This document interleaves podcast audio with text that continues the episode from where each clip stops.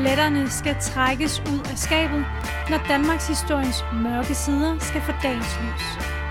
En Danmarks historie fyldt med konflikt og antihelte. Vi går helt til stregen og lidt over. Du lytter til De Røde Fjer.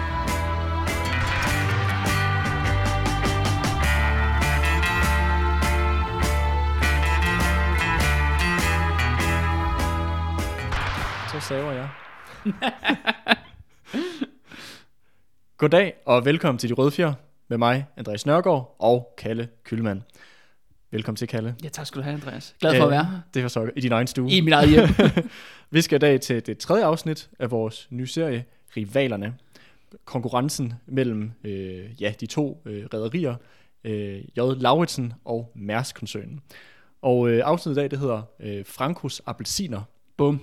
Yes, så vi skal en smule sydpå, som øh, navnet indikerer. Mm-hmm. Og til Spanien kunne jeg forestille Ja, mig. ja, ja, og det er ikke fuldstændig grebet ud af den blå luft. til, til dem, øh, ja, til, til, til Franco-Spanien vil jeg gå ud fra. Ja, ja, ja, selvfølgelig. Ja. Men øh, skal vi lige tage et uh, recap, Andreas, fra hvad skete der egentlig sidste gang? Jo, lad os gøre det. Øh, ja, i vores sidste afsnit, der øh, begyndte det her rivaleri, eller den her konkurrence mellem de to rivalisering. Hvad hedder det, det Ja, rigtigt? ja, jeg, jeg, synes, jeg synes alle de ord, du siger, det er rigtig, Ja, fint, okay. rigtig fint. Den her øh, ja, konkurrence mellem de to rædderier, øh, den begyndte jo for alvor rigtig at opstå. Vi har her ved Første Verdenskrig, som, øh, som der øh, går i gang, og vi har øh, Lauritsen, øh, familien her med konsulen. Ja, Som som, er der- patriarken i den familie, ja, ikke? Ja, præcis. Og han går jo ligesom på, øh, øh, på den samme side som regeringen, øh, som er en radikal venstre og socialdemokratisk regering. Og, øh, og det er i modsætning til alle de andre øh, rædderifamilier, som Ja. åbenbart er dybt højorienterede, ja. herunder også Mærsk. Og, familien. og, og antidemokrater er hele bundet, Ja, ikke? og har de her forbindelser til de her gamle Estrup øh, genrejser, Erik Ja. Witt og de her, Ja, som ja, vi har lige- snakket om. Ja, ja, ja, lige præcis. Øhm, så hvad kan man sige, Lauritsen-familien, de bliver ligesom rimelig meget udstødt fra resten af de her rædderier. Øhm, og øh, det ender faktisk med, at hele Lauritsens flåde, den bliver, den bliver sænket af tyske ubåde. Ja, og Øh, han sælger dem af, og han lukker dem simpelthen sit eget riggeri, Ja. Vesterhavet, i sommeren 1918. Ja. Til gengæld, så har han så en formue på, øh, hvad er det, 15 milliarder. 5 milliarder Ja. i øh, nutidskroner, hvilket er jo fuldstændig sindssygt beløb. Så Ja. han kan man sige, han har øh, mistet sit rederi, men han er kommet ud som, en, om, som, som den, ja, rigeste mand i den land, ja, ja, mindre. ja, det er jo geniale forretningsmand, han er. Øh, så kommer han ud i stedet for med en masse likvidide mm. midler, ikke? Mm. Til gengæld så øh, Mærsk har forøget sin flåde. Ja, Da vi startede afsnittet sidst, der havde der var han Lau- en underdog, faktisk. Det var han med, med faktisk ret meget. Ja. Øh, men øh, nu er han, hvad var det, han kom op på? De der 30 plus Ja, ja, ja, ja, skibe skibe, sidst. Ja. Så vi har altså Mærsk, der har over 30 skibe nu, og så har vi Lauritsen, der ingen skibe har. Ja, Til gengæld så er Mærsk-koncernen, eller reveriet, er begyndt at bevæge sig op i, hvad kan man sige, øh, businessverdenen, øh, og er ikke længere bare det her lille shipping-firma, men er rent faktisk ved at være, hvad er det, det tredje eller fjerde største? Ja, Øh, det tredje største, det tredje største, ja. rederi i Danmark på det her tidspunkt. Og Mærsk, øh, altså Arnold, øh, Peter Møller Mærsk, har fået sådan nogle meget magtfulde venner på det tidspunkt. Det har han netop. Han har netop bevæget sig op, at, kan man sige, at den sociale rangstige, ikke? Mm-hmm. Øh, Det kan man, det kan man sige, sige konsulen han også, men han har jo ligesom allieret sig med... Øh, De forkerte ja, lidt. den forkerte del af eliten, eller hvad Ja. skal vi kalde det, ikke? Altså, og, det, og det kan man sige, det er jo så både, der er jo det der øh, øh, aspekt med, at de er rivaler, de er både forretningsrivaler, men de er også politiske rivaler. Mm. Fordi de har vidt forskellige politiske visioner for, hvor skal Danmark hen. Mm. Lauritsen vil gerne bakke op om en demokratisk udvikling, altså demokrati i Danmark, et borgerligt demokrati, hvor at Arnold Møller Mærsk og, og det der netværk, han er en del af, det er altså sådan nogle folk, der kigger tilbage til slutningen af 1800-tallet, mm. og har med diktatoren, der hedder Estrup. Ja. At det er den form for styre, de gen, ønsker genindført og arbejder for, øh, der skal genindføres i Danmark. Mm. Og det fortsætter vi også her, når vi nu bevæger os ind i mellemkrigstiden. Ja, og vi så jo faktisk også et, et godt eksempel på den her politiske agenda, som Mærsk kaster sig om bag, øh, blandt andet med salget af Dansk Vestindien, Ja, hvor at, øh, der det var er jo den politiske kampagne, der vækker ham sådan set til live jo. En, ja, Det er også vigtigt at forstå det der med, at Arnold, ikke? han bliver altså virkelig, ligesom kan man sige, Mærsk-navnet i dag, er jo vanvittigt kendt i offentligheden. Der er jo alle ved, altså har hørt om det, har set logoet osv. osv. Men den her gang, når vi nu bevæger os ind mellem krigstiden, alle i Danmark har vidst, hvem Arnold var. Mm. Fordi han simpelthen har optrådt i medierne så aktivt. han havde sendt dem et brev, personligt Ja, til alle, alle ja. husstande. Og, og, du hvad, og det er ikke sidste gang, han gør det. Okay. Så du vil opdage her i dagens episode. Ja. Altså, er Arnold, han, øh, det kan godt være, at øh, du ved, at øh, du ikke kender Arnold, men Arnold, han vil virkelig gerne kende dig, ikke? Altså, det, det, det, det er sådan, han kører, ikke? Ja. Yes. Men ved du, Andreas, skal vi ikke bare, øh, skal vi ikke bare ja, ikke gå i krig, men gå i mellem, mellemkrigstidskrig? Når nogen siger, at vi alle er i samme båd, betyder det altid, at det er dig, der skal ro. Efter Første Verdenskrig, som vi lige snakker om, ja, så har, står ko- konsulen jo så med 0 skibe, men med 15 milliarder. Og det er faktisk, da, da freden så kommer der med Første Verdenskrigs afslutning der i november 1918, allerede der begynder han virkelig at blive sulten for, ej, jeg vil egentlig gerne have et rederi igen. Og hvorfor ikke? Han har jo ligesom råd til det. Mm. Altså, det er jo, øh, og det er jo det der med den her filosofi, som ja, han sådan set også deler med Arnold, det der med, når man har penge, når man har kapital, jamen så skal det altså også ud og svømme, de skal ud og arbejde for en. Mm. Og han har simpelthen en drøm om, at øh, ja, lige siden ham der Søren i sin brænder sparkede døren ned til øh, hans øh, firma derovre i Esbjerg, om at sige, nu skal du fandme ud og have det første skib. Han, konsulen har simpelthen en vision om det der med, at han vil gerne give et stort rederi til sin familie, eller til sine sønner og sine arvinger, og bygge sådan et stort familiefirma. Så derfor begynder han et kæmpe skibsbygningsprojekt i 1919, året efter 1. verdenskrigs afslutning. Okay. Det interessante er, kan du huske, Andreas, jeg snakker om det der med, at han havde en super god fornemmelse for konjunkturer? Ja. At ligesom han var rigtig god til at læse markedet. ja. Hvornår skulle man investere, og hvad skulle man investere i? Alle Lige de præcis. Ting. Ja. Og, og han har jo lige siden omkring, der, ja faktisk, da han lukkede sit første rederi i Vesterhavet der i sommer 1918, der er han til at tænke, okay, nu er det jo, jo boomtider, hvor man tjener superkrigsprofitter på, øh, du ved, fragt og skibe og så videre. Men det bliver jo ikke ved det her. Der kommer jo en krise efter. Mm-hmm. Og den kommer jo sjovt nok også i 1920. Der rammer så ligesom, kan man kalde det en efterkrigskrise, øh, hvor at rigtig mange rædderi, blandt andet C.K. Hansen, som vi har nævnt før, de bliver faktisk slået til pindemad. Okay. De er, rederiet fortsætter en række år, indtil de bliver købt af Mærsk og Insulit Mærsk-koncernen mange år efter. Men C.K. Hansen, for at være gå en af de der store firmaer, så bliver det et, et firma, der træder ned i femte, fire mm. række. Og det interessante er, at lige inden, kan man sige, i sommeren 1918, lige inden at konsulen han lukker sit firma, altså det der Vesterhavet, så sælger han en række, det, du kan godt huske, at mange af skibe, som du lige sagde før, der er rigtig mange af hans skibe, der er blevet, øh, der er blevet simpelthen torpederet Ja. af tyske ubåde. Men der er en række skibe, han sælger, og de skibe, dem sælger han primært til C.K. Hansen. Nå. Og det betyder så, at da krisen kommer i 1920, at lige pludselig står C.K. Hansen med alt for mange skibe. Mm. Og det, og det, er, og det skal sige, det er jo vanvittigt dyrt at have et skib, Ja, det er underskud, underskudsforretning. Lige præcis. Mm. Øh, og så lige pludselig, altså man ser, hvordan C.K. Hansen bliver tynget ned af de her Lauritsen skib. Og ved du hvad, Arnold, han tænker over, fordi du skal tænke på, at Arnold er jo uddannet i C.K. Hansen. Ja.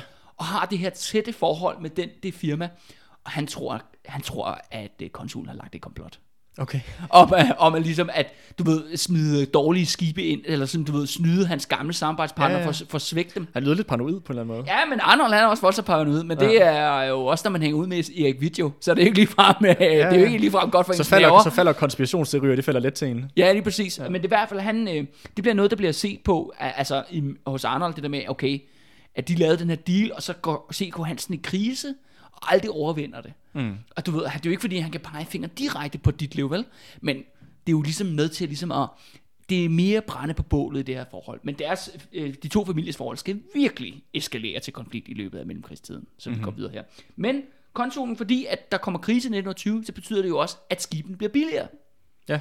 Fordi der er jo simpelthen mangel på ordre på skibsværfterne. Så det vil sige, at konsulen kan gå ud og få nogle rigtig, rigtig fede deals på de skibe, han faktisk får ja, bygget rundt omkring Danmark. Er det, er det også her i København? Øh, Ja, det er på BRV, men det er også ja. på en række provinsværfter. Okay. Øhm, og det, er, det bliver billigere og billigere, og faktisk på fem år, altså fra 1919, på fem år, der har han 28 skibe.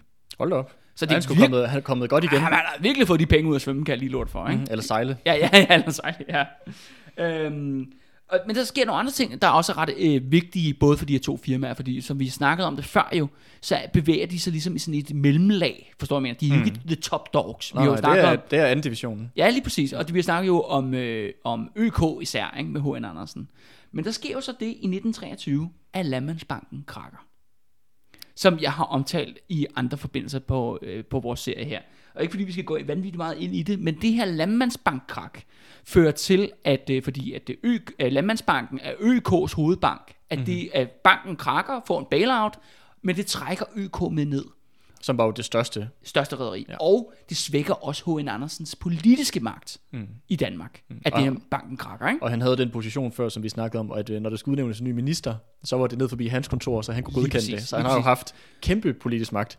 Øh, bag, bag kulisserne selvfølgelig. Men, men det sætter det her bankkrak simpelthen en stopper for. Altså, det er jo ikke fordi, at øh, øh, H.N. Andersen han dør først i 1937. Men det er ligesom slutningen på den her, kan man næsten 20 år, over 20-årig periode, hvor at ØK nærmest har bestemt alt i dansk politik. Mm. Det er ligesom svækket, men det betyder jo ligesom, når en gigant den falder jo, så åbner der sig nye spots op. Ja, der er vakuum, der skal kan, ud. Ja, der kan, der kan møve sig ind. Og noget af det mest interessante er, at man kan godt se det der med, at Arnold har fået sådan en masse nye venner i løbet af det der, øh, igennem det der Erik Witt-netværk. Fordi at der er Danske Bank, så det kommer så til at hedde den Danske Landmandsbank, efter den øh, Okay. række, du ved, så, så, og så senere hen, det kommer bare til at hedde den Danske Bank, som det hedder i dag, eller Danske Bank. Øhm, øh, der banken ligesom bliver genoprettet, for de her bailout-penge, de får jo vanvittigt mange penge af staten. Men hvem skal så være formand for den her nye bank? Jamen der tænker man jo et navn, som er troværdigt og som har gode connections. Og det bliver selvfølgelig Arnold. Hmm. Han bliver simpelthen formand for den genoprettede bank. Og det kommer han til at være helt til frem til 1952. Det er lang tid. Det er lang tid. Mm. Det interessante er, at øh, han gør det uden at få penge for det. Ej, bare hans eget Han gode hjerte. siger, han siger nej simpelthen til at få, øh, kan man sige, øh, løn eller honorar for sin stilling som direktør i den øh, danske landmandsbank. Og det synes jeg bare er ret interessant, at øh, det burde øh, rigtig mange i bank, øh, bankverdenen måske lige tage lære af. Ikke? At det, det kunne han lige så godt um, sige frasige, øh, frasige sig.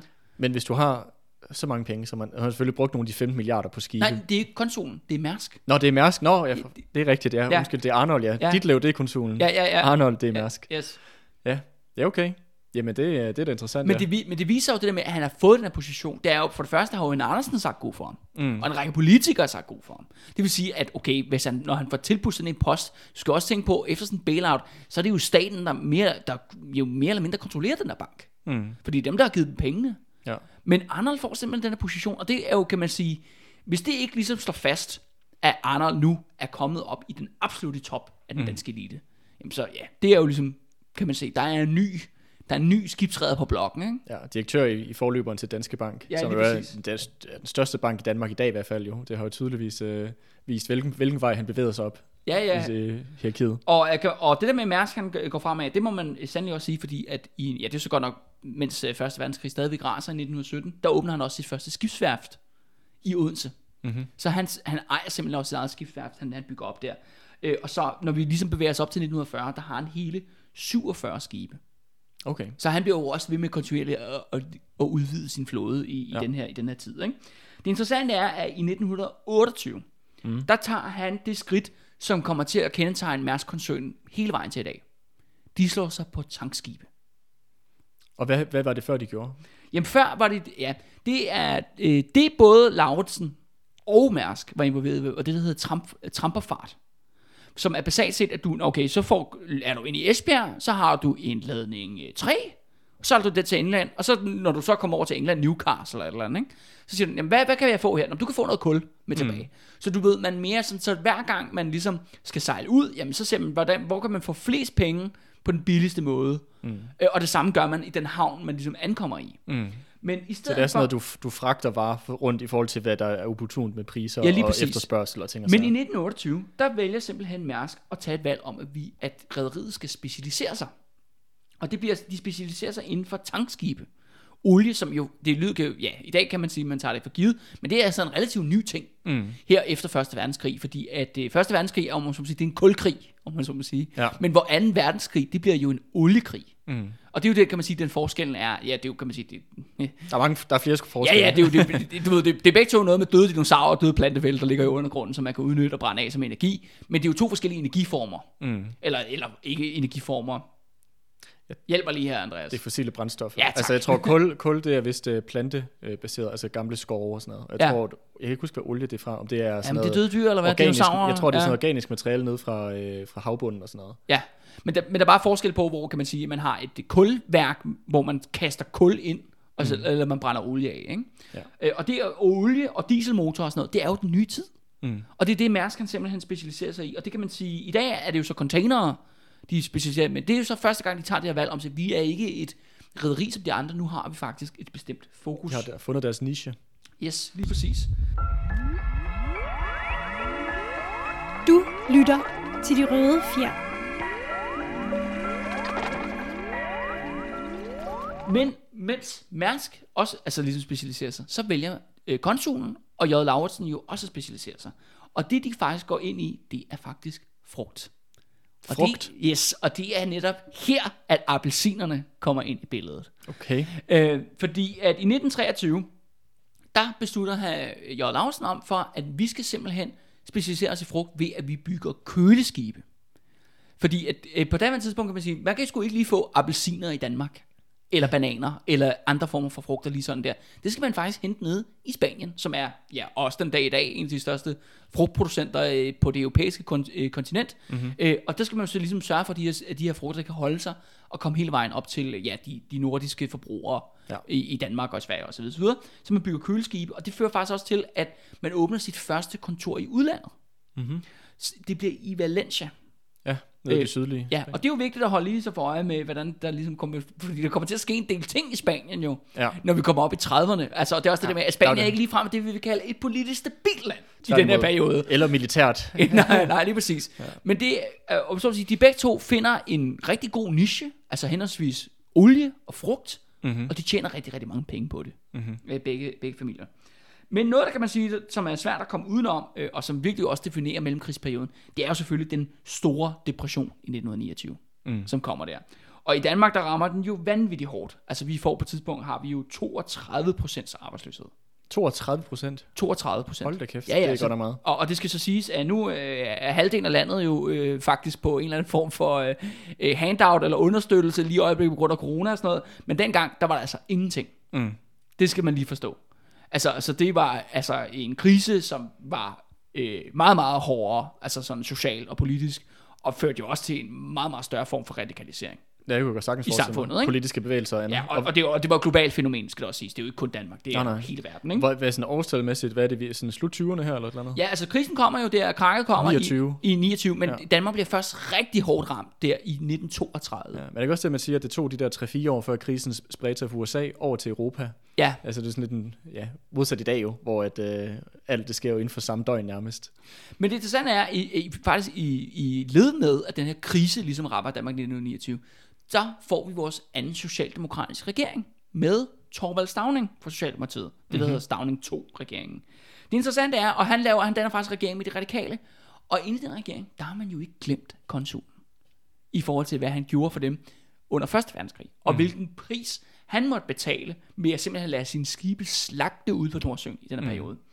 Og det, kan- og det kan man virkelig mærke, hvor kan man sige, at før Stavning-regeringen, der har der været nogen, en venstre regering, øh, og de har været rigtig gode ved Arnold, men nu skifter ligesom over, og nu er øh, regeringen, eller statsmagten, rigtig, rigtig gode ved J. Lauritsen. Mm.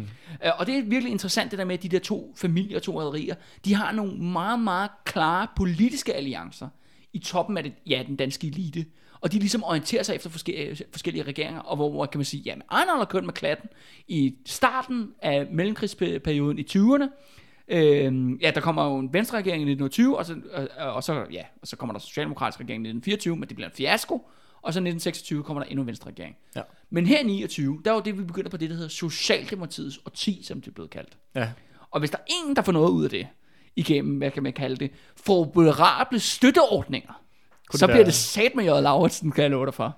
Det kan godt betale sig at være venner med Socialdemokraterne og de radikale venstre. Det er sjovt, at de har fået, at de ligesom, de her to fløje er blevet så øh, krystalliseret.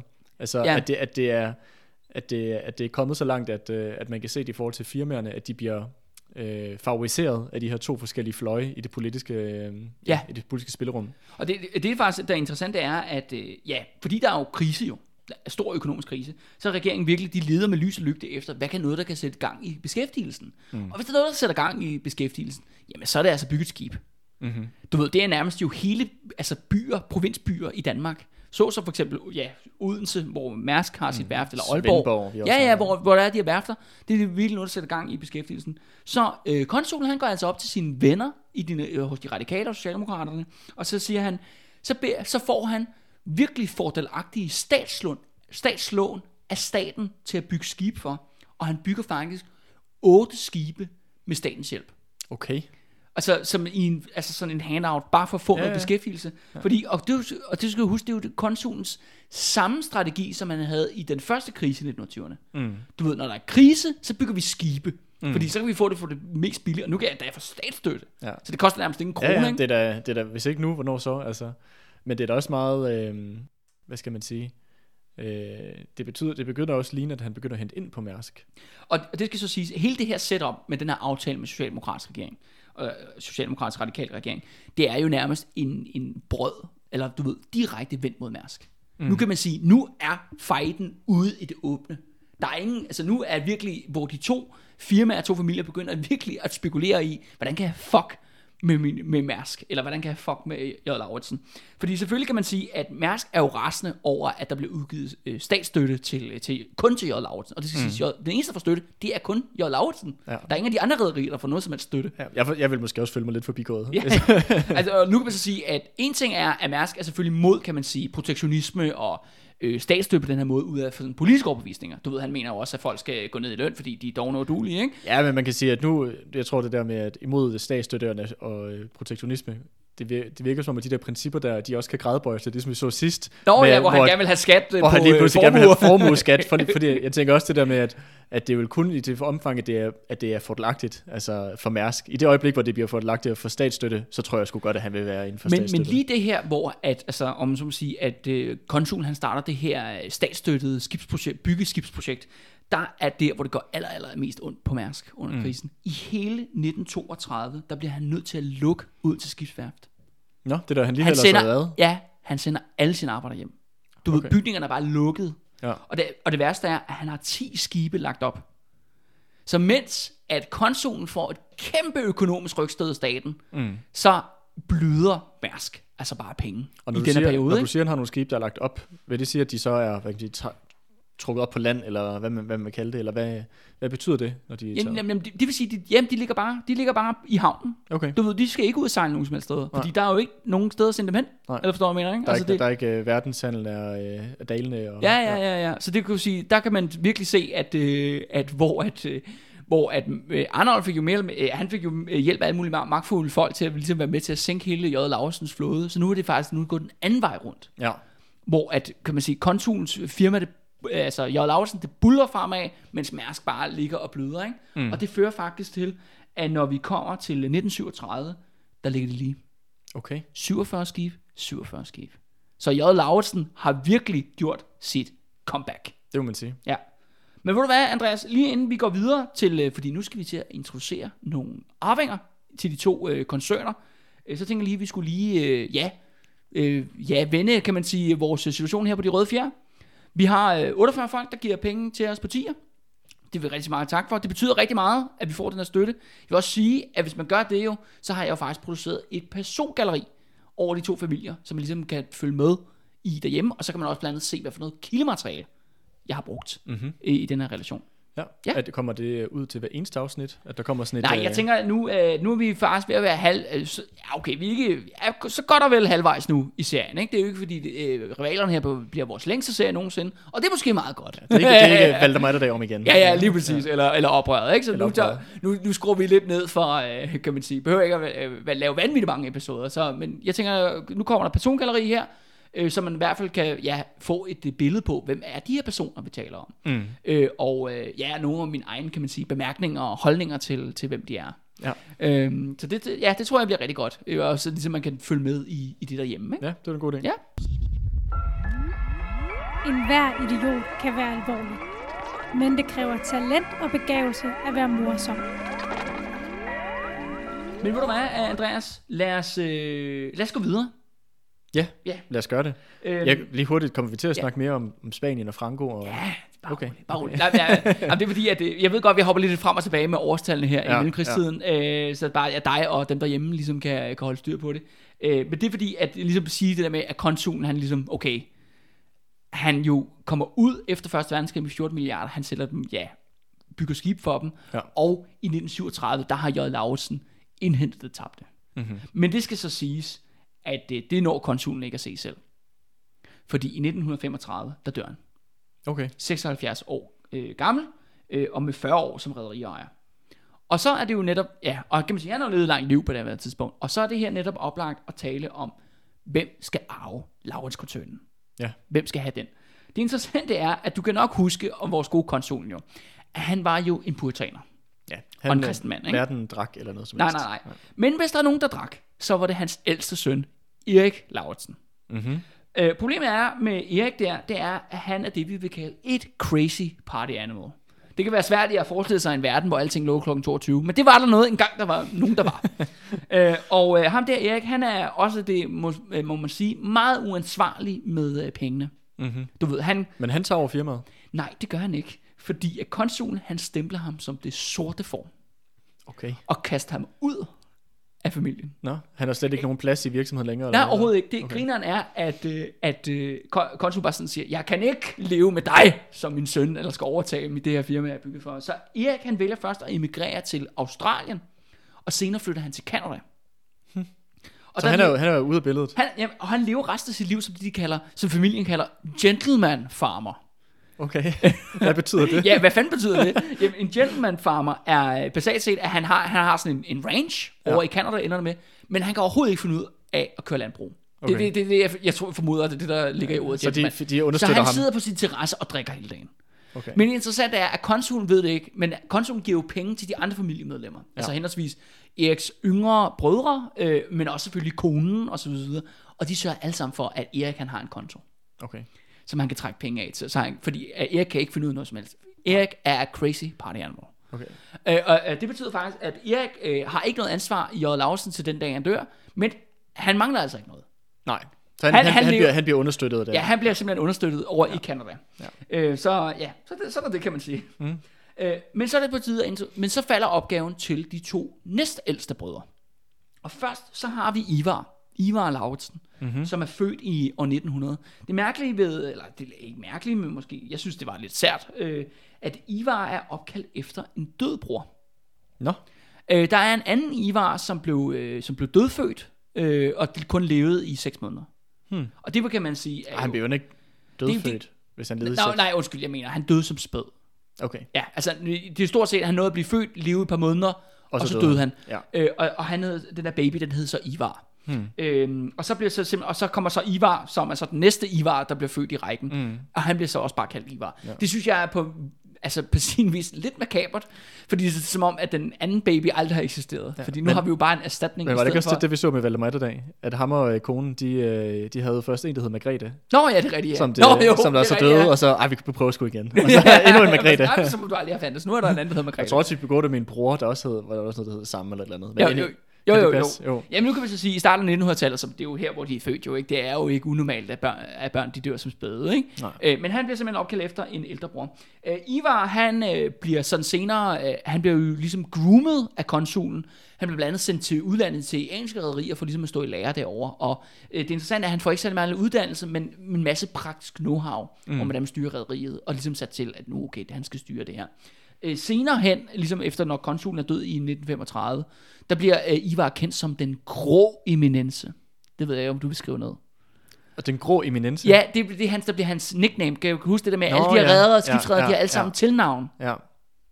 Og øh, det er faktisk, at Ivar han kommer til at gøre, er, at han meget rejser rundt i Europa, men også resten af verden, og skaber en masse kontakter. Han bliver også kaldt for ambassadøren hmm. øh, for J. Lauritsen koncern. Og det er blandt andet ham, der øh, simpelthen sørger for, at ja, øh, kont- øh, J. Lauritsen vender sig mod det her frugtmarked.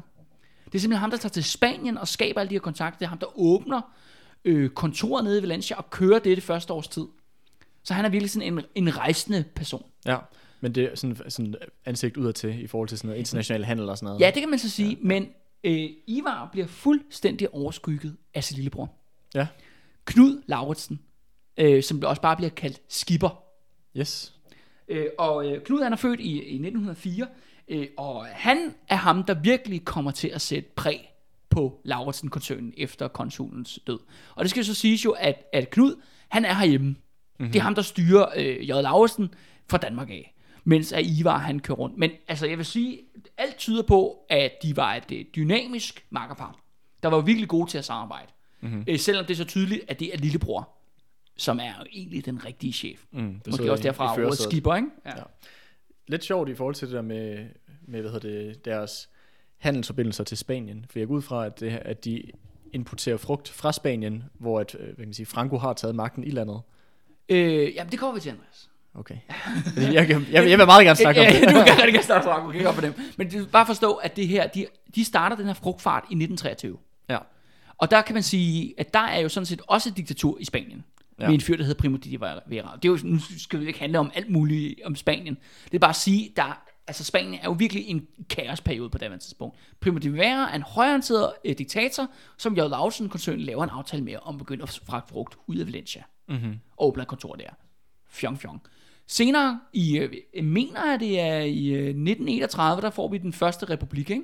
Jo, der kommer der, der kommer der et valg, kommer der en demokratisk regering, ja, og kongehuset bliver afskaffet, osv. osv. Jamen, så, øh, så forhandler de også med den her ja, nye spanske republik. Mm-hmm. Og lad os lade det ligge der, til vi når til det. Okay. Fordi at først, så skal vi sgu ikke lige til det fascistiske Spanien, øh, Andreas. Vi skal først lige til Nazi-Tyskland. Oh, ja, selvfølgelig. Fordi der sker jo alt muligt i mellemkrigstiden, hvor at øh, en række demokratier, de går under rundt omkring i Europa. Minor, minor detail. det spanske og det tyske går under i den her Italien. periode. Italien går også under. Øh, og, og der kommer en række øh, spændende personligheder, der kommer til at det, sætte præg på verdens, øh, verdensgang. Det interessante er med Knud, og sådan set også Ivar, det er, at de begge to går på Hellerup, gammel Hellerup Gymnasium. Mm-hmm. Som jo stadigvæk findes. Man kan stadigvæk sende sine børn derop, hvis man har penge nok. eller man bor den del af, bor den del af Nordsjælland. Øh, men på daværende tidspunkt, der er rektor på Gammel Hellerup Gymnasium. Han er sådan lidt det, jeg vil kalde en semi-kultleder. Okay, det må du nødt til at uddybe. Ja, det er en fyr, der hedder Harvard Møller. Harvard Møller. Ja, Harvard Møller. Øh, og han er, øh, på den ene side, der, øh, en, der er nogle elever, der har beskrevet ham. På den ene side var han sådan en, en liberal og broderlig hjælper, og på den anden side, der var han en, en barok, en, nej, en barsk, altædende tyran. Okay, det lyder som om, han har lidt øh, Manden sider. lyder øh, voldsomt øh, og, altså delt i. Ja. sine politiske holdninger. Øh, og på den ene side var han meget sådan, øh, du ved, han, var, han, er, han er faktisk den, Harvey Møller er faktisk den mand, der har startet den danske spejderbevægelse. Nå, Og det danske vandrehjem og sådan nogle ting. okay. Altså han har startet alle mulige de her sådan nogle, kan man give udendørs kropslige aktiviteter. Ja, ja. Og det skal jeg også huske på, men er der et sted i Europa, hvor man er rigtig glad for sådan en halvnøgne drenge, der er udenfor hele tiden, og alle de raske røde kinderne? Kunne det være de der øh, Hitlerjugend? Ja, lige præcis. Ja, det er rigtigt nok. Og Harvey Møller bliver fuldstændig besat af Nazi-Tyskland. Mm-hmm. Det er der bare pissefedt, hvad der foregår. Der er der masser af frisk luft. Der- der er masser af der frisk er masser af uddørsaktiviteter. Ja, og folk får lov til at kaste på håndgranater og så videre, så videre. Det er super godt. Øh, og han øh, bliver simpelthen efter Hitlers magtovertagelse i 1933, der bliver øh, gammel Hellerup Gy- Gymnasium fuldstændig besat af, hvad der foregår i Nazi-Tyskland. Og der kan man så sige, fordi han er den her øh, semi-kultede person øh, og dominerende rektor i, i de her liv, så kommer han til at involvere, altså virkelig påvirke Knud især, rigtig, mm-hmm. rigtig meget. Og det, der er også en, helt specifik grund til, at det lige specielt bliver ham og ikke Ivar. Det er fordi, at der er kun én pige, der går på det her drengegymnasium på det her tidspunkt. Og det er øh, Kirsten Hartvig Møller. Hans datter. Ja, og ved du hvad? Hun bliver gift med Knud. Okay. Så hun bliver faktisk til Kirsten Lauritsen. Hmm. Så det vil du lige skrive ned. Mm-hmm. Øh, fordi at øh, hun bliver en sat med en, en vigtig dame i vores øh, serie her fremadrettet. Så vi har altså en situation, hvor vi har den her, ham der Knud Lauritsen, Ja. øh, som bliver gift med Kirsten. Øh, hun hedder så ja, datter af Harvard Møller. Ja, Og Harvard Møller, han er jo den her, hvad skal man sige, øh, beundrer af Nazi-Tyskland. Ja. Eller hvad? Ja. Er det, Ja. er det rigtigt det er forstået? fuldstændig rigtigt forstået. Og har hun ejet hans, hendes fars politiske... øh, Yes! Okay. Men hun er også en rask pige, der godt kan være udendørs, ikke? Yes. Øh, øh, og det er, men det er faktisk interessant, det er, øh, og det er nu ikke fordi, jeg vil afsløre alt muligt, hvad der kommer til at ske i resten af serien, Andreas. Men der er en, der er kæmpe modstander af det her bryllup, eller det her giftermål mellem Knud og Kirsten, og det er konsulen. Hmm. Faktisk er det sådan her, at de her to øh, folk, som de, det interessante er, at, at Kirsten er den eneste pige på et helt drengegymnasium i 20'erne. Mm. Der er fandme mange liderlige knægte på sådan et gymnasium. der. Det kunne jeg ja, godt forestille det mig. kunne jeg godt Jeg forestille kan mig. da huske, hvordan det selv var i gymnasiet. Ja, Altså, lige præcis. Og der er kun én pige, så det vil sige, at alle bejler til hende. Men det ender altså selvfølgelig med, at det er redderens søn, mm. Knud, der løber af med prisen. Men det sande er, at de bliver ikke gift i Danmark, de bliver gift over i England, fordi at efter gymnasiet, der bliver Knud jo sendt af sin far til sådan en uddannelsesforløb til at ja, ligesom, at ligesom man også at- selv har været på. Ja, lige, ja, Så, og Ivar også var på, ikke? Ja. Men, men i 1927, der blev de to gift. Men det får konsulen nyt om. Du ved, inden for en uge for at det her bryllup bliver afholdt. Det er sådan et bryllup, du ved, der bliver afholdt, uden der nærmest er nogen til stede. En rigtig Men øh, konsulen- Vegas øh, Men konsulen, han kaster alt, hvad han har i hænderne.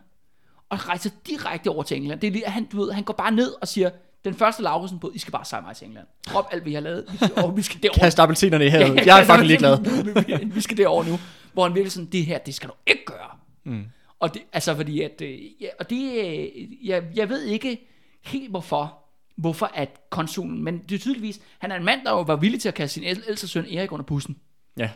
Øh, og, han, øh, og det skal så siges, at konsulen, altså, ja, konsulens yndlingssøn, det er helt klart Knud. Mm. Han har simpelthen favoritter. Lad mm. mig sige det sådan. Og så indgår altså Knud et ægteskab med hende her Kirsten, med den her meget, øh, hvad skal vi kalde det, øh, dominerende svigerfar. Ja. ikke? øh, de indgår Interessante politiske ophav. ja, lige præcis. Ikke? Øh, og det er han stor modstander af. Men det kan han altså ikke forhindre, at de to bliver altså gift. Mm. Øh, og det, øh, kan man sige, fører jo både godt med sig, men det fører også rigtig meget skidt med sig. Men jeg kan godt forestille mig også, at når at Lauritsen har jo også, man kan sige, fået både høstet frugterne, men også fået konsekvenserne af rent faktisk at taget et politisk valg med at støtte op omkring den socialdemokratiske radikale venstreregering. Og så nu ser jeg, at hans yndlingssøn bliver gift med en ja, seminazist. Eller Ja, noget. ja. Altså jeg, jeg tænker da også, at jeg ville også, hvis det var mig, der var i hans sko, ville jeg også tænke sådan lidt, okay, det var da sådan lidt, lidt ærgerligt, at det er den drejning, de tager. Ja, og ved du hvad, øh, nu ved jeg ikke, om det siger dig noget, Andreas, jeg er ret sikker på, at det siger noget af lytterne noget, men hvis jeg siger viljens triumf, er det så noget, der ringer en klokke for dig? Overhovedet ikke. Nej, men Viljens Triumf er øh, nok det største filmhit i 30'erne. Øh, og meget kendt film i dag, i hvert fald historiske kredse, fordi det er en mega propagandafilm, sat op af Josef Goebbels og alle mulige andre nede i Nazi-Tyskland, som ba- basalt set er sådan et øh, en glorificering af Hitler. Hmm. Du har nok set billeder af det fra dokumentarer, hvor der står altså 10.000 nazister råber Sig Heil, Sig Heil, og så går Hitler ind på sådan et stort sportsstadion, hvor der er sådan et kæmpe hagekors nede for enden, og så holder sådan en tale. Ja, det er godt passe. Ja, ja, ja, ja. Men ved du, hvem der er med til det stævne? Hvem er det? Knud og Kirsten. Nå, De elsker alt ved Nazi-Tyskland. Så de er simpelthen, de er i, øh, de, der er jo de her Nürnberg-træf, som er sådan nogle øh, partidage for nazi, altså efter der ligesom er kommet diktatur i Tyskland, hvor at alle nazisterne, de tager til Nürnberg, som er den her by nede i Sydtyskland, og der hænger, altså Knud og Kirsten, de hænger altså bare uddannet. har det. Og synes bare, Og det, får en masse frisk luft. Ja, og, ja, ja, og synes virkelig, det er pissefedt. Øh, det interessante er, kan man sige, at de øh, bliver de ved med lige indtil 1936. Fordi i 1936, der kommer det, der hedder Krystalnatten. Mm-hmm. Hvor at øh, Nazi-Tyskland går ud og simpelthen og, ja, angriber deres jøder. Altså, du ved, de brænder synagoger af, de knuser butikker, der bliver mange jøder, der bliver dræbt i sådan nogle optøjer. Mm. Og det er først der, de faktisk begynder at skifte holdning okay. Til, hvad der foregår i Nazi-Tyskland. Ja. Øh, men det er ikke, nu skal vi snakke om Mærsk igen lige om bagefter, og du kan så se, at det er jo ikke kun uh, Lauritsen-familien, der synes, at Tyskland er fedt. Nej. Det er der mange, der synes. Mm-hmm. Øh, det er bare meget sjovt, den der, med den der fascination, der er i eliten på det her tidspunkt. Ja. Med Nazi-Tyskland. Men det er også klart nok, at Tyskland i Weimar, altså da det var demokrati, der var det jo et meget, meget uroligt land, øh, med et stort kommunistparti. Ja, Ja, og en ja. stor Der var- arbejderbevægelse Ja, og alt der var muligt. masser ikke? af ustabilitet. Ja, lige præcis. Og lige så kommer Hitler ind, og så bliver der bare ro på og glade dage, ikke? så man kan lave noget ordentligt business. Mm. Men, Men, øh, men ja, også altså, hvis du har gået på det her øh, et gymnasie, sådan et elite-gymnasie i forvejen, så, øh, hvor at, øh, at det er folk får det bedre borgerskab måske, og, sønner, sønner, og så en døtter selvfølgelig, Ja, ja, ja, døtter, som der selvfølgelig går der. Ja. Men eller, eller datter hedder det ental. Men altså, at det er også øh, hvad man sige, en, en gruppe i samfundet, der ja, er lidt mere prone til, øh, til, og den, Til den- den, til den den, slags- politiske den slags øh, ting retning. Ja. Men ved du hvad, Øh, på den ene side kan man sige, at de jo så, øh, ja, du ved, virkelig er fascineret og, og bakker op om det nazistiske øh, styre i Nazi-Tyskland, så vælger de faktisk at gå i en helt anden retning hjemme i Danmark, og især i forhold til internt i J. Lausen-koncernen. Fordi faktisk, Knud, han skaber det, det bliver kendt som den særlige JL-ånd. Altså mm. JL for J. Lausen, ikke? Mm-hmm. Øh, og det er fordi, at øh, J. Lausen bliver her i mellemkrigstiden, de bliver simpelthen en pioner inden for at sørge for, at deres arbejdere har det godt. Nå, De giver dem vanvittigt gode forhold øh, og bedre lønninger. En ting, som de indfører, det er det der med, at øh, de sørger for, at når man sejler på et J. Lausen skib, jamen så får man, øh, du ved, tomandsrum med lys og luft. Altså man får et vindue for eksempel, og der er gardiner for vinduet. Og, og det kan vi så sige, Andreas, det får også to, det lyder nok ikke særlig meget. Yes, men altså, jeg, jeg skulle lige sige, jeg har aldrig været ude at sejle på den der måde. Altså, jeg har selvfølgelig været med færgen til Bornholm eller noget, men Mm. Ja, det er jo ikke, men jeg har aldrig været ude at sejle som sådan. Men de få mennesker, jeg kender, der har været ude, det lyder ikke som om, det er sådan nogle forhold, de har ikke engang i dag. Nej, nej, nej. Men, altså. Og det, altså virkelig at forbedre folks øh, øh, øh, forhold. Ikke? Og det er også det, der med, at øh, de indfører også for eksempel, at alle mulige fritidsordninger og ferieophold til medarbejdernes børn og sådan ting, det er jo alt sammen noget, der aldrig har eksisteret før på det danske arbejdsmarked. De, de laver også et blad, der hedder Frivagten, som er sådan noget, både sådan lidt corporate, hvor de snakker om, hvordan det går med firmaet, men halvdelen af tiden bliver sådan noget underholdningsartikler og kryds og tværs og sådan noget, ikke? Ja, okay. Skal vi have det godt, ikke? Deres Sådan eget noget. lille øh, se og hør, eller sådan noget. Ja. Og det er fordi, at øh, J. Lausen, koncernen, de har simpelthen en strategi om, at de vil gerne tiltrække den bedste arbejdskraft ved at give dem gode forhold. Mhm. Du ved, øh, glade, deres, øh, hvad hedder det, filosofi er sådan, glade medarbejdere er produktive medarbejdere. Mm. Det er da heller ikke helt, helt galt, tror jeg. Nej, nej. Øh, men det er sådan der, hvem pisser det selvfølgelig af? Det pisser selvfølgelig Arnold vanvittigt meget af. Ja. For hvis der er en Arnold mener, så er det jo nærmest, at, øh, jeg skulle sige, at øh, Lønninger kan ikke blive lave nok. lønninger kan blive lave nok, og det er jo det er et fucking privilegium at få lov til at arbejde i Mærsk-koncernen. Ikke? Ja, ja. Det, er jo, det er jo ligesom det, der er hans attitude, og det grinerne er, det er jo også det, der er attituden den dag i dag ja. i, i, i Mærsk. Øh, så han bliver jo fuldstændig rasende, og det er jo, men, men det faktisk, at Knud han gør, det er jo, at hvis en kaptajn, eller en sømand, eller du ved, en søfyrbøger, eller hvad det nu kan være, maskinmester, øh, kan få en plads hos J. Lausen, jamen så tager de den jo. ja, ja, det er klart. De, de bedste arbejdere stikker selvfølgelig af til, til dem jo, altså hvis de kan få bedre forhold derovre. Og det tvinger faktisk, ikke kun Mærsk, men også de andre rædderier, faktisk at forbedre deres generelle forhold for søfolk. Bare for at holde på deres bedste øh, Ja, lige præcis, arbejder. fordi det er jo simpelthen konkurrencen, men det er jo fordyrende konkurrence. Mm.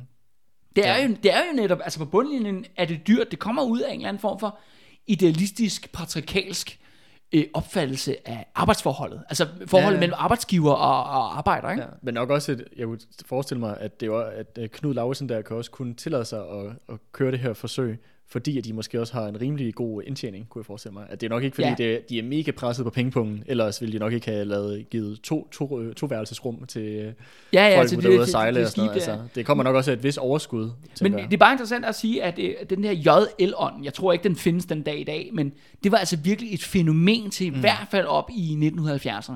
Ja, okay. At det der med, at man snakkede om, at, at JL havde fandme de mest loyale medarbejdere, du kunne forestille Mm, dig. Fordi at de virkelig følte, at firmaet eller rædderiet gik op i, hvordan de havde det. Mm. Og det er bare sådan, og det er jo det der, øh, nu kan man så sige, nu får vi ligesom et tredje spor, Andreas. Altså i, for, øh, mellem de her, altså i det der med de rivaler, ikke? Først har vi selvfølgelig det der med, at de arbejder inden for den samme branche. Mm. Så de er helt konkret økonomiske, Økonomisk, ja. ja. økonomiske rivaler.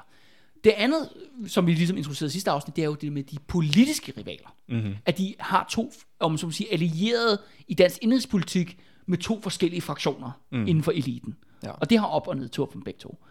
Og så er der det sidste punkt, hvor de også bliver rivaler. De har, at de har radikalt forskellige opfattelser af, hvordan man skal behandle deres medarbejdere. Mm. Så man kan sige sådan, det, De er altså intern, skal vi kalde det, intern firmafilosofi. Ja, Det er måske et meget godt ord for det, ikke? ja, ja, og sådan, ja, filosofi, øh, det er vel sådan, Jamen, du ved, altså det er jo det her, det, det, det er jo en tid før, der er noget, der hedder HR, eller du ved, noget andre sociopater ja. har fundet på. corporate social Ja, responsibility, ja, ja, og ja, alle ja, de her alt andre det ting. alle de der fancy ja. ord, du lærer på universitetet, ikke? Ja, Øh, det er jo før alt sådan noget findes jo. ja. Men det er jo faktisk det, at J. Lausen kaster sig ud i. Men mm. de kalder det jo ikke øh, social cost responsibility. de siger det bare sådan, vi er bare gode vores medarbejdere. Ja, ja. Ikke? Det er det, de kalder det. Ikke? De kalder det JL-ånden. Mm. Øh, Og det synes jeg bare også er vanvittigt interessant, at de er, det her er endnu en forskel, men det er så først her, når vi kommer ned i anden generation af, ja, af Lauritsen-familien, mm. ikke? Og der kommer et, ligesom et lag mere på den her Ja. rivalisering. Ja. Men det må man så sige, altså konsulen, han dør jo midt af dage i 1935, og efterlader det her firma, og øh, Ivar og Knud, de viser sig at være mere end capable mm-hmm. til at håndtere De den her er arv. kompetente. De er kompetente, øh, og han må jo så sige, at da han jo ligesom går i graven, øh, der må han jo have været en tilfreds stor kapitalist. Sikkert. Du ved, han har bygget et kæmpe firma, hans sønner viser sig, at de har øh, coronas, og Mm. kan varetage og fortsætte firmaet. Og jeg tror, er det ikke det, alle store kapitalister gerne vil have? Er det ikke din våde drøm, Andreas? At, at bygge Måske lige minus den der øh, nazistiske Nå, ja, men, du, ved, eller jamen, det, ved det, er jo, det er jo tiden, ikke? Det, du ved, Det er jo tidsånden. Jeg er også sikker på, at øh, folk om 100 år vil fordømme vores generations besættelse af TikTok. Det, det var jo et redskab til folkemord. Det, det kunne vi, men det kunne vi ikke se, da vi levede i det. Vi var blinde. Det, det er det, det, det første, vi så efterfølgende. Under tiden kræver det lidt humbug at få folk til at tro på selv de bedste ting. Apropos arvinger, Andreas. Mm-hmm. Nu tror jeg, det er på tide at introducere den mand, som jeg husker allermest fra min barndom, i at han kom frem på tv'et en dag og sagde, at øh, det kom frem med, at øh, Mærsk-koncernen var begyndt at opkøbe alle mulige ejendomme i Skåne, øh, fuldstændig ud af det blå, og den svenske regering var lidt sådan, øh, hvad er det, der foregår? Hvorfor køber Danmarks største firma lige pludselig en masse ejendom og landbrugsjord i Skåne? Og så interviewede radioavisen herr Mærsk McKinney Møller, hvor han så sagde, ja, jeg ønsker jo, at Skåne skal tilbage. Så Mærsk McKinney Møller øh, starter simpelthen et erobringsprojekt af Skåne, mm-hmm. øh, udenom, hvor i den danske presse og regering, der var lige sådan, Haha, er det ikke bare hyggeligt? Og svenskerne var sådan, er det her en krigserklæring? I køber vores land. ja, lige præcis. Øh, og det er jo, kan man sige, en, en, en mand, som øh, jeg tror, ja, både du og jeg kan huske. Hvad er hans fornavn egentlig? Jamen, han hedder jo også øh, Arnold. Ja, for jeg skulle lige til at sige, at der er. Der er jo De øh, hedder, øh, de hedder alle sammen det samme. der er AP Møller Mærsk. Det er jo den gamle. Ja, jo, det er gamle Mærsk. Ja, det, er- det er Arnold øh, Peter Møller Mærsk. Og Ja. så er der så nu Arnold Mærsk McKinsey Møller. McKinney. Ja, McKinney, ja. Eller McKinney. Ja, Nej, McKinney. det er, det er McKinney, McKinney, ja. ja, McKinsey, det er et øh, det, det, er noget- revisionsfirma det, det er eller noget andet. Det er øhm, øh, ja, og det, og, det, og det er jo så super forvirrende. Men det skal så siges, at øh, det interessante er, at der, fordi ham her, øh, Mærsk McKinney, han døde jo i 2012 jo. Mm-hmm. Så det er ikke fordi, det er så lang tid siden Nej, nej. igen. Jeg kan da huske, han døde. Ja, ja, lige præcis. Og også, også jeg. Og ved du, vi kommer også til at snakke om øh, lidt senere tidspunkt, hvad for en legacy han har efterladt i København til os alle sammen. Mm-hmm. Øh, netop det her øh, glorificerede Red Bull øh, diving board, som ligger ude i Ja, København. Ja, København. Vippe, Vippe som Red Bull bruger. Ja, lige- lige I kan præcis. selv tænke til, hvad det er for et sted. Ja, ja, lige præcis. Øhm, men, der, men du ved, da han stadigvæk levede, der tænkte vi altså, og det er jo gamle Mærks McKinney Møller og sådan nogle ting. Men Han er også rigtig gammel. han var, hør, han blev 99. Han ja. var tusse gammel. Ja. Men det er bare vigtigt at holde sig for øje, at da han ligesom kommer frem her, jamen så er han jo kendt som den unge Mærsk. Mm. Fordi det er selvfølgelig Arnold Mærsk, der er gamle Mærsk. Mm. Og det ved jeg ikke, om det er okay med dig, Andreas, at vi prøver ligesom at holde den distraktion, når vi nu taler om den fremadrettet. Så, så Så- du ved, så Arnold bliver til gamle Mærsk, Og, den, og McKinney bliver til unge Mærsk. okay, og de hedder begge to Arnold til fornavn. De hedder begge to præcis det samme.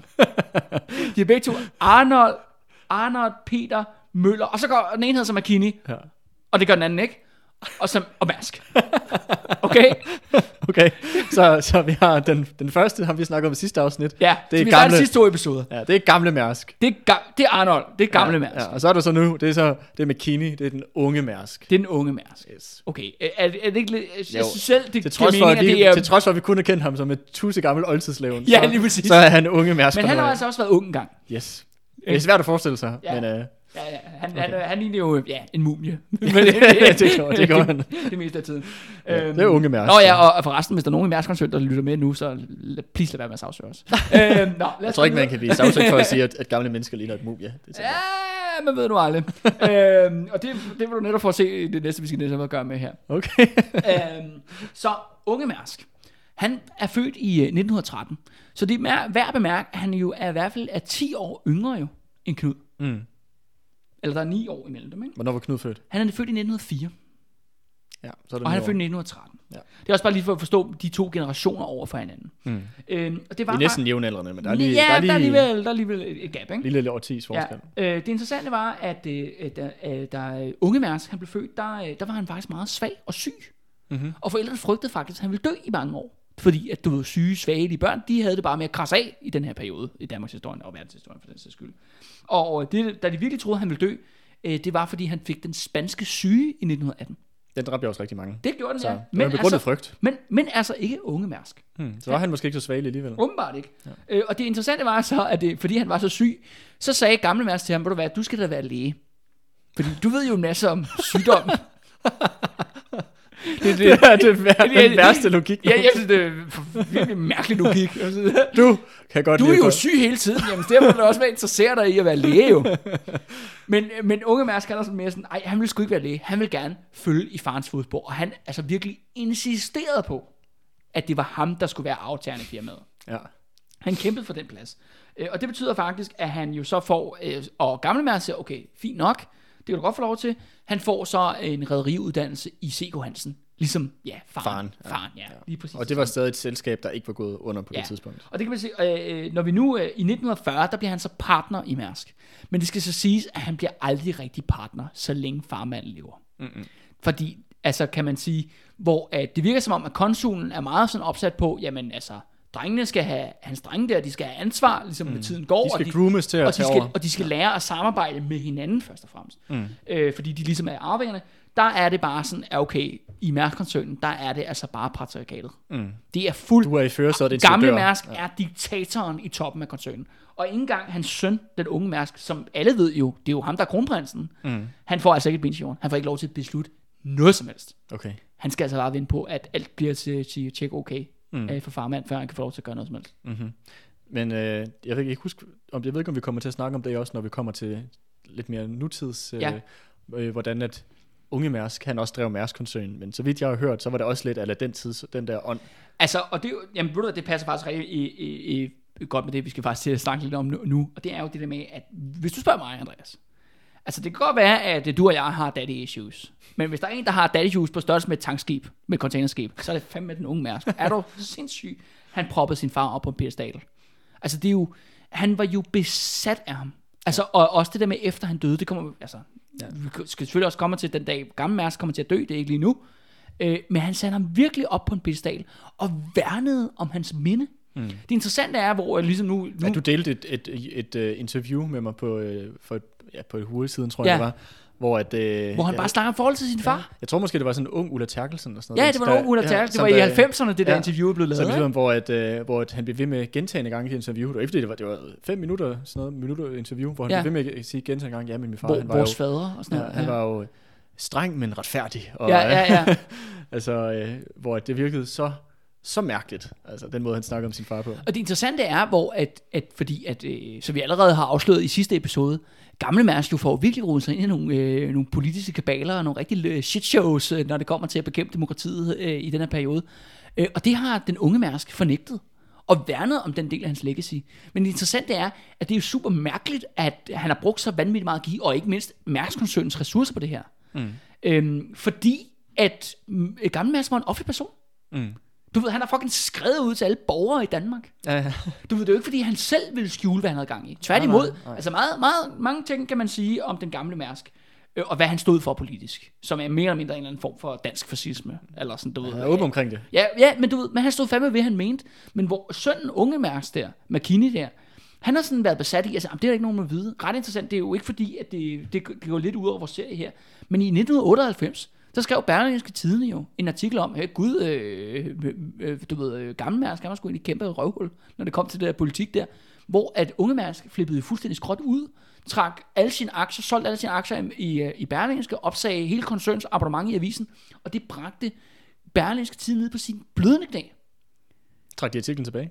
Nej, men, men det skal siges, det ikke gjort, men det viste bare, hvor meget, altså, at, han, at øh, unge Mærsk var næsten villig til at prøve at smadre en af Danmarks største mediehuse. Mm. Som er et borgerligt, skrev- borgerligt mediehus. Ja, for- som var et borgerligt mediehus, som er jo altid, og, og, og den dag i dag, støtter jo 100% op, hvad Mærsk-koncernen render rundt, der foretager sig. ja, ja. Men, men fordi de angreb farens legacy, Mm. Ja. der flippede han helt skråt Ja. ud over det. Og det siger noget om, du ved, det her, det her kom, faderkompleks. Mm. Og det virker jo ikke som om, at faren måske har haft givet ham så meget havde. tillid. Hvis det var, Jamen, det er også mærkeligt, at faren har ingen tillid til ham, Nej. når det kommer til forretninger. Ja. Du skal være læge. Du skal ikke have lov til at bestemme, bestemme noget, før jeg dør, den dag, jeg dør. Men det, ved du hvad, det interessante er faktisk, og nu synes jeg også, at vi kan også vende lidt tilbage til Lauts familie, netop det, hvordan de er, fordi, hvor vi så, hør, Mærsk er den sorte skole. Altså, når det også kommer i forhold til, hvordan de behandler deres medarbejdere, ikke? Men når det kommer til det interne familieliv i Mærsk-familien, altså hjemme i privaten, så siger alle, og det siger unge Mærsk selvfølgelig, men det siger, han har jo også nogle søstre og sådan noget, øh, de siger jo, at han var en kærlig og god far. Mm. Øh, og de siger også det der med, at han var kendt for, at han gerne ville lege med børnene. Også med sine børnebørn og sådan nogle ting. Altså han var ikke bange om, så at sige, få græs på knæene, eller hvad man siger. Mm. Og det var altså totalt uhørt i 1930'erne. Nå. Der var det jo virkelig, altså... Øh, øh, og det, det, for at give dig sammenligne noget med, altså Knud og Kirsten, de får en masse børn. Ja. Men de, alle de børn, de siger, de har aldrig nogensinde fået et kram af deres forældre.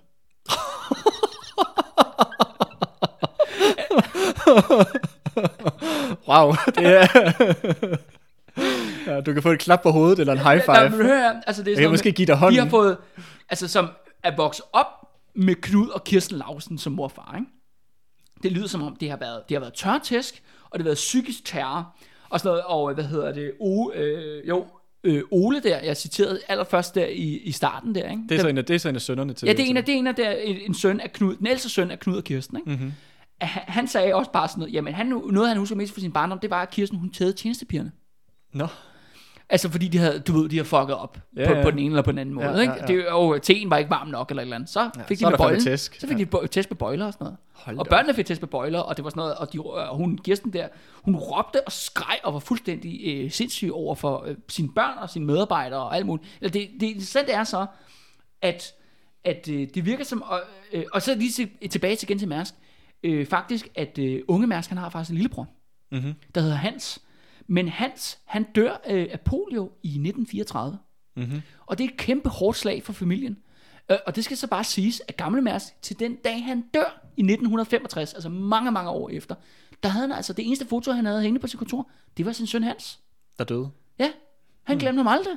Det var et kæmpe slag for ham, at den der søn, der han døde. Ja. Så det, jeg kan, du ved, det her, de her to familier, det er simpelthen så vanvittigt kompleks. På den ene side, Den ene, den ene behandler sine medarbejdere godt, behandler sine børn elendigt. Familie, på den ene side, Mads-familien, som kæmper for, at Danmark skal være et semidiktatur, eller fuldblåens diktatur, og alle folk, de skal bare, du ved, skal undertrykkes massivt. Kærlige, glade mennesker hjemme hos dem selv. Lauritsen-familien, som kæmper for demokrati og bedre medarbejderforhold, og virkelig progressive, altså og venstreorienterede, er de værste bæster, når det kommer til deres egen familie. Mm. Ja, det er noget paradoks. Altså, det er jo den her... Øh, ja, det, synes, det er jo også den Ja, grund til, at vi laver den her serie, fordi jeg synes, de er simpelthen så... Altså, Ja. de, de, de er nat og dag Ja, ja, det må man på, sige. på rigtig mange måder, ikke? Ja, Altså, ja. Men det er sjovt, at det er jo igen, ja, nu har vi så lagt endnu et lag over. Lige, Ja. før, lige før, før, der var det så, øh, og det skal så sige, at de, de har jo aldrig angrebet hinanden på, hvordan de har... Nej, det, er nej. det, det, det, det, er jo dengang sådan noget. Det ordner man hjemme på privaten. Det blander man ikke, så nej, nej, ikke nej, nej. Men, øh, men det er bare interessant, at det er, simpelthen, det er fra, lige fra økonomiske konkurrenter til politiske konkurrenter, til filosofiske uenige, og nu også i sådan helt pædagogiske, eller sådan Ja. familielivsagtige, sådan helt også øh, Men jeg synes også, det der i med, sin retning. Bare sådan ja, men øh, jeg, jeg, jeg, har aldrig nogensinde fået et krav af min mor. Det lyder, det lyder bare sådan, det lyder bare nærmest, det lyder, det lyder, det lyder sådan øh, rent børneforsorg noget. Ja, ja, ja, ja. Nå, okay. Fuldstændig. Nå, men det fandtes ikke, haha. Så, øh, nå, men øh, lad os øh, gå hastigt gå videre, Andreas. Ja, jeg ved ikke, om det er på tide, at vi måske skal også snakke lidt omkring, hvad det fanden er det, at gamle Mærsk egentlig lavede. Altså, vi bliver ved med at, at snakke om, at øh, han lavede Og alt muligt det, fucked er, up. det er faktisk lige præcis det, vi er nødt til. Ej, perfekt. Ja. Intet dyr er så vildt som en borgerlig med angst for sin pengepung. Hvis vi lige kan huske fra sidste gang, Mm. at netop det der med, at Mærsk han spillede den her, øh, hvad hedder det, offentlige øh, pressionsrolle i hele det her forløb, der handler op til kuppet i 1920.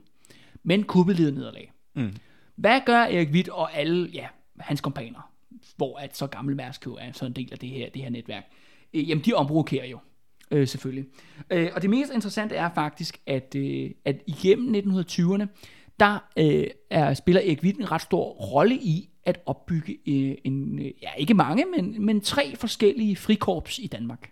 Nå, Øh, frikorps er jo, ja, ved du hvad et frikorps er, Andreas? ja, Ja, altså, forklare det, er jo, det er jo sådan nogle paramilitære grupper, hvor Ja. det er civile, men bevæbnede civile. Ja. Og så, og så og er højere radikal ja, tilsnit, som, som regel. Ja, Øh, som regel. Ja. ja. hvad kan man sige, historisk set i hvert fald har det været øh, højre radikale, Ja. og for eksempel også nogle af de der, jeg ved, sådan nazisterne havde også nogle Ja, frikorps. altså, og, altså nazi-bevægelsen Adolf Hitler kommer jo ud af de her Ja, ja, frikorpsbevægelser ja, præcis. i Tyskland. Og, og under 2. verdenskrig havde du også nogle frikorps Danmark og andre, Ja, ja, som ja, også ja. var nazistiske ja, Ja, lige, frikorps. præcis, lige, lige præcis. Vi snakker også om det i forbindelse med, øh, hvad fanden var det, akademiske riffelregiment og øh, Ja, ja akademisk riffel, øh, riffel, riffelkorps. korps. Ja, ja. Hvornår var det? Og det er 2. verdenskrig, vi Nej, snakker om det er faktisk nu her. Nå, det er nu her. Og det er Erik Witt, der han bliver, bliver faktisk uh, chef for dem. Yes. Øh, yes, og der er faktisk nogle, øh, nogle forskellige øh, korps, som alle sammen har det til fælles, at det er, øh, ja, hvad hedder det, øh, militærfolk af reserven, som det hedder. Altså Mhm. mm-hmm. folk, som ikke er aktivt inde i militæret, men som danner de her korps. Det er højre radikale, de bliver øh, rekrutteret fra, men altså ikke af fascistisk overvisning, men det her Estrup genrejser.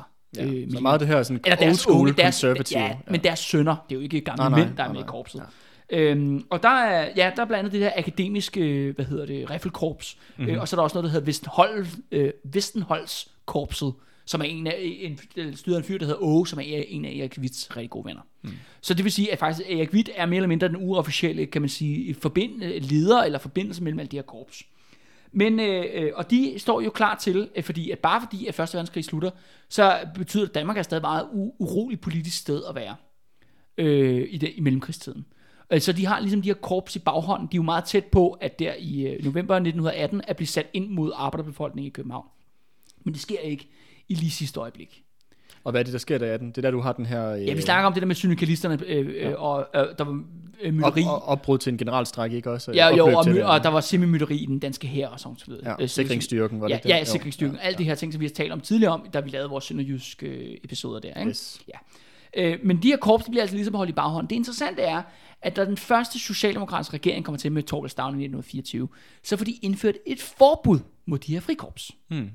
Øh, øh, fordi at de, de har jo ligesom set, hvad der sker nede i Tyskland. Jamen, der bliver socialdemokrater dræbt af de her frikorpsfolk. Mm. Så de er selvfølgelig stor modstander af. Så der bliver indført faktisk et forbud. Men så skifter man, øh, Erik Witt og hans venner, de skifter taktik.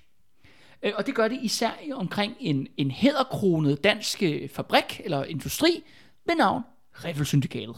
Mm-hmm. Riffelsyndikatet er Danmarks eneste våbenfabrik i, på det tidspunkt. De er især kendt for at lave noget, der hedder Massen maskingeværet. Massen maskingeværet. Massen maskingeværet, det er rigtig godt maskingevær. Det var faktisk i brug af, så sent som i 2005 af det brasilianske politi. Nå, Så det var altså, altså det var en bestseller. okay. Men det skal Eksisterer selskabet stadig i dag? Øh, nej, det gør det ikke. Okay. Eller det mener jeg ikke, det gør. Eller så er det blevet solgt eller sådan noget. Nå, det må okay. du ikke mig op på. Okay. Øh, jeg, jeg, jeg stoppede med research efter 1978. Skal jeg sige. Fair nok. ja. øhm, øh, men det her Riffelsyndikat, det bliver sat op. Det interessante er så, at øh, Riffelsyndikatet har jo så ikke sit eget frikorps. Nu laver jeg situ- øh, situationstegn. Men det de får er et, et uniformeret musikkorps. Der er også bevæbnet. Ja, ja så, som, som, og det, det laver den her mærkelige situation, at Riffelsyndikatet er så den eneste fabrik i Danmark, som har sit eget orkester. Med omkring en tusind frivillige medlemmer. Ja. Der også har trænet i Som også man har trænet og så ret rundt i uniformer, men de spiller officielt hornmusik, og de spillede også musik. Det skal Ja. ja. siges, at kongefamilien var rigtig glade for deres koncerter. Mm-hmm. Øh, øh, så det kan vi sige, at, og det her er simpelthen Erik Witt og ham med Åge Vestenhold, og alle de andre, ligesom, og de er alle sammen en del af den her bestyrelse omkring Ja. Riffelsyndikatet. Jeg kan rigtig godt lide en idé om, at du har den her, øh, de her hardcore øh, våbenentusiaster, som er mega højorienterede, og det er sådan, drenge, vi kan ikke være en åben... Øh, Nej, det, det, det siger regeringen fyrt ja, ikke? Du er nødt til at lære at spille blokfløjte, Jens, før du kan få lov til at få dit våben tilbage. Men det er også klart nok, hvis man spiller musik lige uden for en våbenfabrik, så er der heller ikke så langt til våbne. Nej, det er sandt. hvis, det, hvis det skulle blive behov, ikke? Øh, og det kan man sige, og det, er jo, og det er jo en måde ligesom at få dækt og køre frikorpset videre på. Mm. Øh, I hvert fald at have det her musikkorps i stedet for. Men det skal så siges, at, øh, at øh, når vi ligesom med krisen i 1929, jamen så løber Riffelsyndikatet ind i øh, problemer. Med, du ved, simpelthen at sælge våben på verdensmarkedet. Mm-hmm. De har brug for en øh, øh, finansiel backer. Og der mener jeg, det er ikke fordi, jeg kan bevise det 100%, men jeg er ret sikker på, at Erik Witt prikker Arnold på skulderen her. Fordi Arnold, han går altså ret hurtigt ind, altså gamle Mærsk, han går ret hurtigt ind og køber simpelthen en aktiemajoritet i Riffelsyndikatet. Mm-hmm. Så han bliver simpelthen stor aktionær i det her firma. Ja, og redder det. Og, og ja, og redder det, og sørger faktisk, det, det fortsætter faktisk. Øh, øh, øh, ja, hvad hedder det, til og med, øh, kan man sige, ja, øh, efter øh, ja, f- med 2. verdenskrigs afslutning. Mm-hmm. Og det går vi tilbage til, hvad der skal være refleksikatet i en senere episode. Men det er bare at sige, at her, at her kan man sige, der øh, træder ja, øh, Arnold jo ind og backer noget op økonomisk, som har en meget, meget stor betydning for Erik Witt. Altså en hjemlig våbenproduktion, mm-hmm. og Danmarks eneste skjulte frikorps. Frikorps, ja. ja. ja. Så det er, jo, det er jo både politisk og militært Ja, øh, ja, og vigtigt det kan man sige, vi foretagende. stadigvæk øh, samarbejder. Noget, der er ret interessant, det er, at... Bare lige en hurtig ting. Ja, ja, selvfølgelig. Jeg synes bare også, navnet Riffelsyndikatet, Ja, det er også bare Ja, det er fedt, ikke? Det er fedt, men det er også det, vi snakker om der, at øh, på det tidspunkt, der var ikke et græn af ironi. altså, ja, ja, ja. altså, altså sådan, Nå, hvad skal vi kalde vores øh, fordægte frikorps øh, foretagende? Hvad med Riffelsyndikatet? Men de lavede rifler jo. ja, ja, men det er, også, det er jo bare sådan, det er jo taget ud af en eller anden dårlig krimi. Ja, eller ja, sådan ja, noget, ja, altså. det, det, absolut- ja, det lyder, det lyder som sådan noget, fra sådan noget Selvfølgelig er du skurke. Altså, Pop, pop fiction fra 30 fra 20 20'erne. ikke? Ja, ja. Nå, øhm, men det sande er jo, at Erik Witt, øh, han er officer jo af, af uddannelse, og han fortsætter sådan sin, kar- sin karriere jo. Og fra 1931 til 1939, der er han sådan set øverst kommanderende i Danmark. altså i herren? Ja, Okay. og det er kontroversielt valg jo. Ja. Også fordi der var to andre kandidater. Men Stavning peger på Erik Witt. Hvorfor gør han det?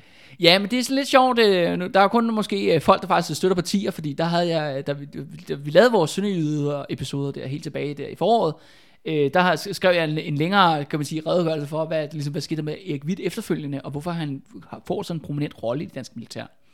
Jeg tror lidt, der er to øh, ligesom ting i det grund til, at han får den her meget magtfulde, altså den øverste position, man overhovedet kan få i den danske her. Mm. Øh, der er den der, du ved, øh, der er sådan lidt det der med, at Stavning har tænkt, jamen det er bedre at holde ham tæt på, Ja, hvad er det, man siger? Hold dine venner ja. tæt på med dine fjender endnu tættere. Ja, ja, men det andet element er jo også, at Erik Witt har jo netop vist med krisen der under 1. verdenskrig, øh, og lige efterfølgende der med kom 1920, at han er villig til at skyde på den danske befolkning, hvis det kræves, og kvæle dem med blod. Og nu kan man så sige, at i 30'erne, der er jo Socialdemokratiet jo om, ja, efter en ma- mange år, skal man sige, kamp frem og tilbage internt i partiet, jo virkelig blevet det statsbærende parti. Mm. Og det, der kendetegner netop 30'erne, det er jo, at det er jo der, kommunisterne vender frem. Mm. Og begynder at tro Socialdemokratiet for venstre. Du har jo blandt andet også den her, kan man sige, arbejderopstand i Nakskov, hvor militæret blev sat ind Og i hvornår det? 1932, I 1932. efter Egvits er blevet chef. Mhm. Men- Og, men vi har også socialdemokratisk regering. Jeg tror, det er mere sådan, jamen, øh, man tænker i regeringen, det er sgu meget godt at have sådan en blødhund, ikke? Mm. Sådan Hvis dog, nu, du kan sende hvis nu de der DKP'er, de prøver på et eller andet, mm. eller hvis der opstår en situation, ligesom der opstod i 1918, Ja, med sådan en re- prærevolutionær Ja, ja, situation. og, og der kan man så sikker på, jamen hvis Erik Witt er øverstkommanderende for dansk militær, så vil han 100% mm. sætte hæren ind. Og det skal så siges jo, at hæren i 1930, for det er generelt nedskæringer på den danske hær igennem 30'erne, det er ikke en hær, man kan bruge til noget, øh, du ved, udenrigspolitisk. Nej, det, Den du, er du, du, du, kan- du kan ikke invitere et andet land. Nej, den er fuldstændig ligegyldig. Ja. Men den er jo selvfølgelig god nok til at slå en intern opstand ned. Mm. Ja. Det er det, man kan bruge den danske her til i 30'erne. Ja. Og det er også derfor, kan man sige, nu, det er ikke dagens episode, men hvad der sker 9. april og sådan nogle ting.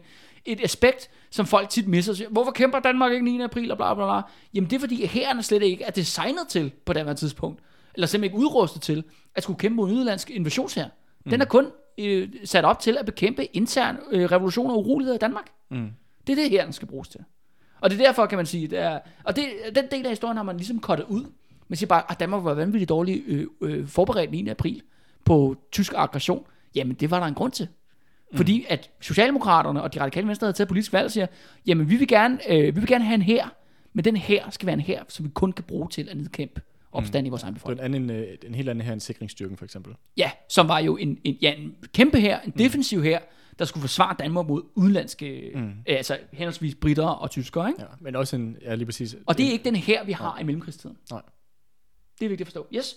Nå, men det sådan er, at øh, hvidt er jo selvfølgelig, øh, og der er generelt nedskæring på militæret, fordi det bliver den her mere, lidt mere slankere, mere mobile styrke, mere pålidelige militærstyrke, man netop kan sætte ind mod sin egen befolkning. Professionelle soldater En frem mere- for en mere øh, hardcore her, ikke? og sådan noget. Ja. Uden særlig mange værnepligtige, fordi ja. værnepligtige, uh, ja, de har det mere... At, øh, Gør oprør. Ja, det gør oprør. Og, det, illoyale. og det er jo det, man lærte jo af krisen under 1. verdenskrig. Ikke? Nå, men, øh, men der er generelt nedskæring, og det bryder Erik Witt jo så ikke om jo, ud fra karrieremæssigt. Øh, han er jo øverstkommanderende for det hele, og det er jo fedt, når man er i militæret, at få så meget grej som muligt. Der er jo ikke nogen generaler, der nogensinde har sagt nej til at få flere tanks, for eksempel. Eller flere F-16. Ah, nej, nej, nej, nej, vi har, Eller- vi har nok. Nej, vi har rigeligt med F-16 fly. Vi, skal bare, vi, vi har nok i de seks, vi har. Ikke? Det er der ingen, der siger.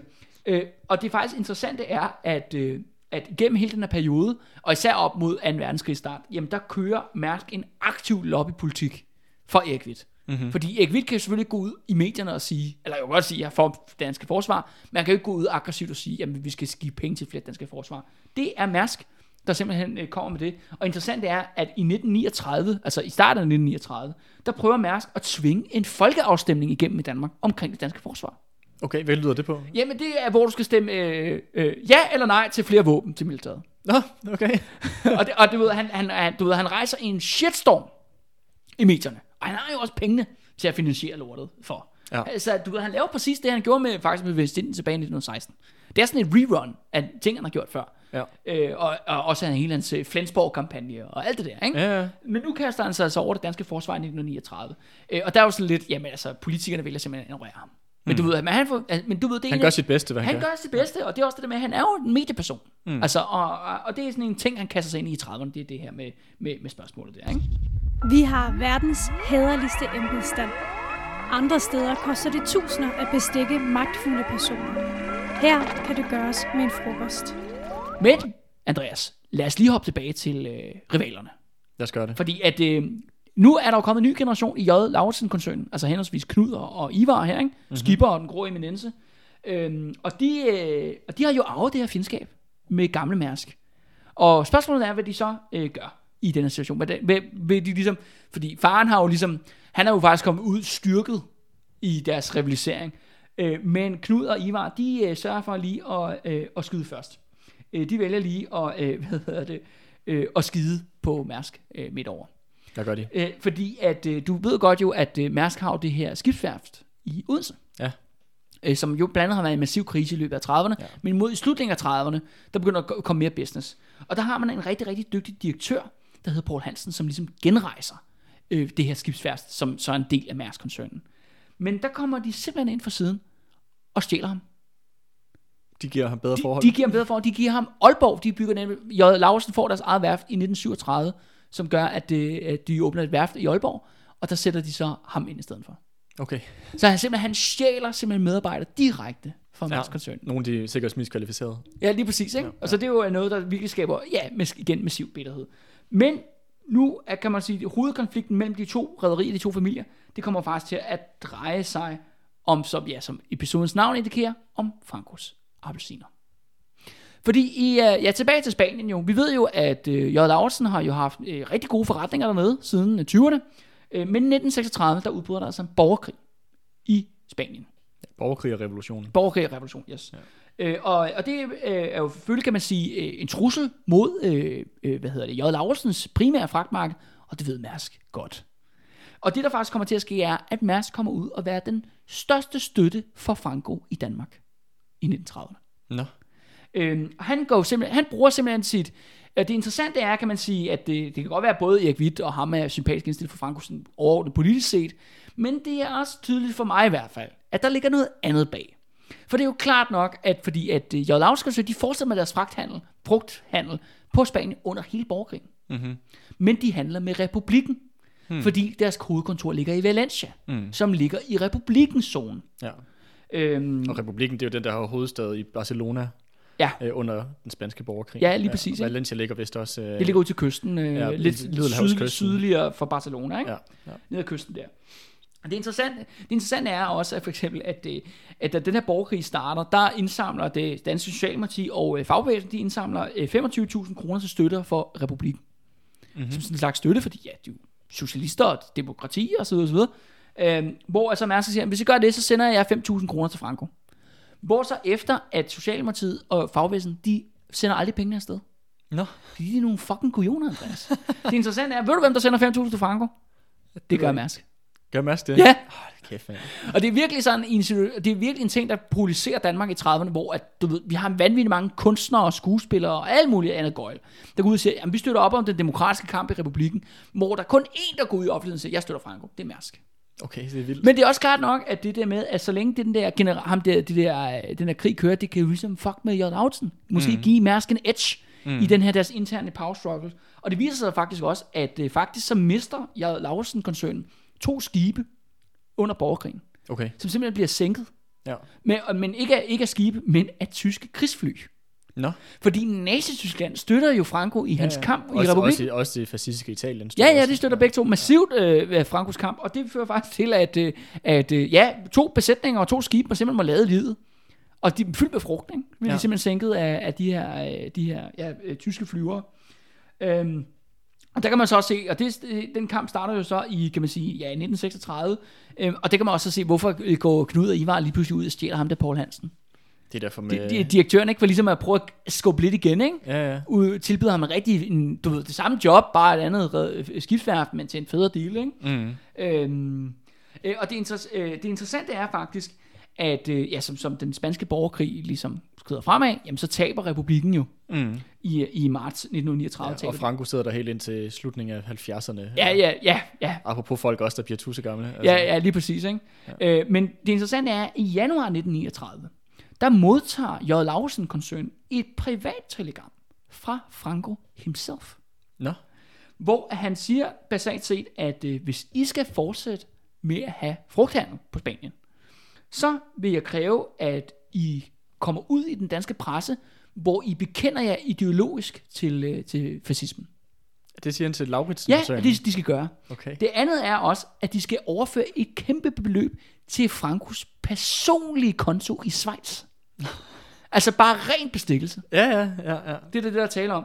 Øh, og der har jeg sådan lidt, hmm, det er ret interessant, at det kan lade sig gøre. Ja hvem har man... Øh, Hvem har må måske iværksat den idé? ja, det er også meget, hvad kan man sige... Øh, Det er meget specifikt, også Ja. fordi jeg kan ikke komme, jeg har ikke faldet over noget andet firma, som er blevet stillet et ultimatum af diktatoren på, den- øh, på den her måde.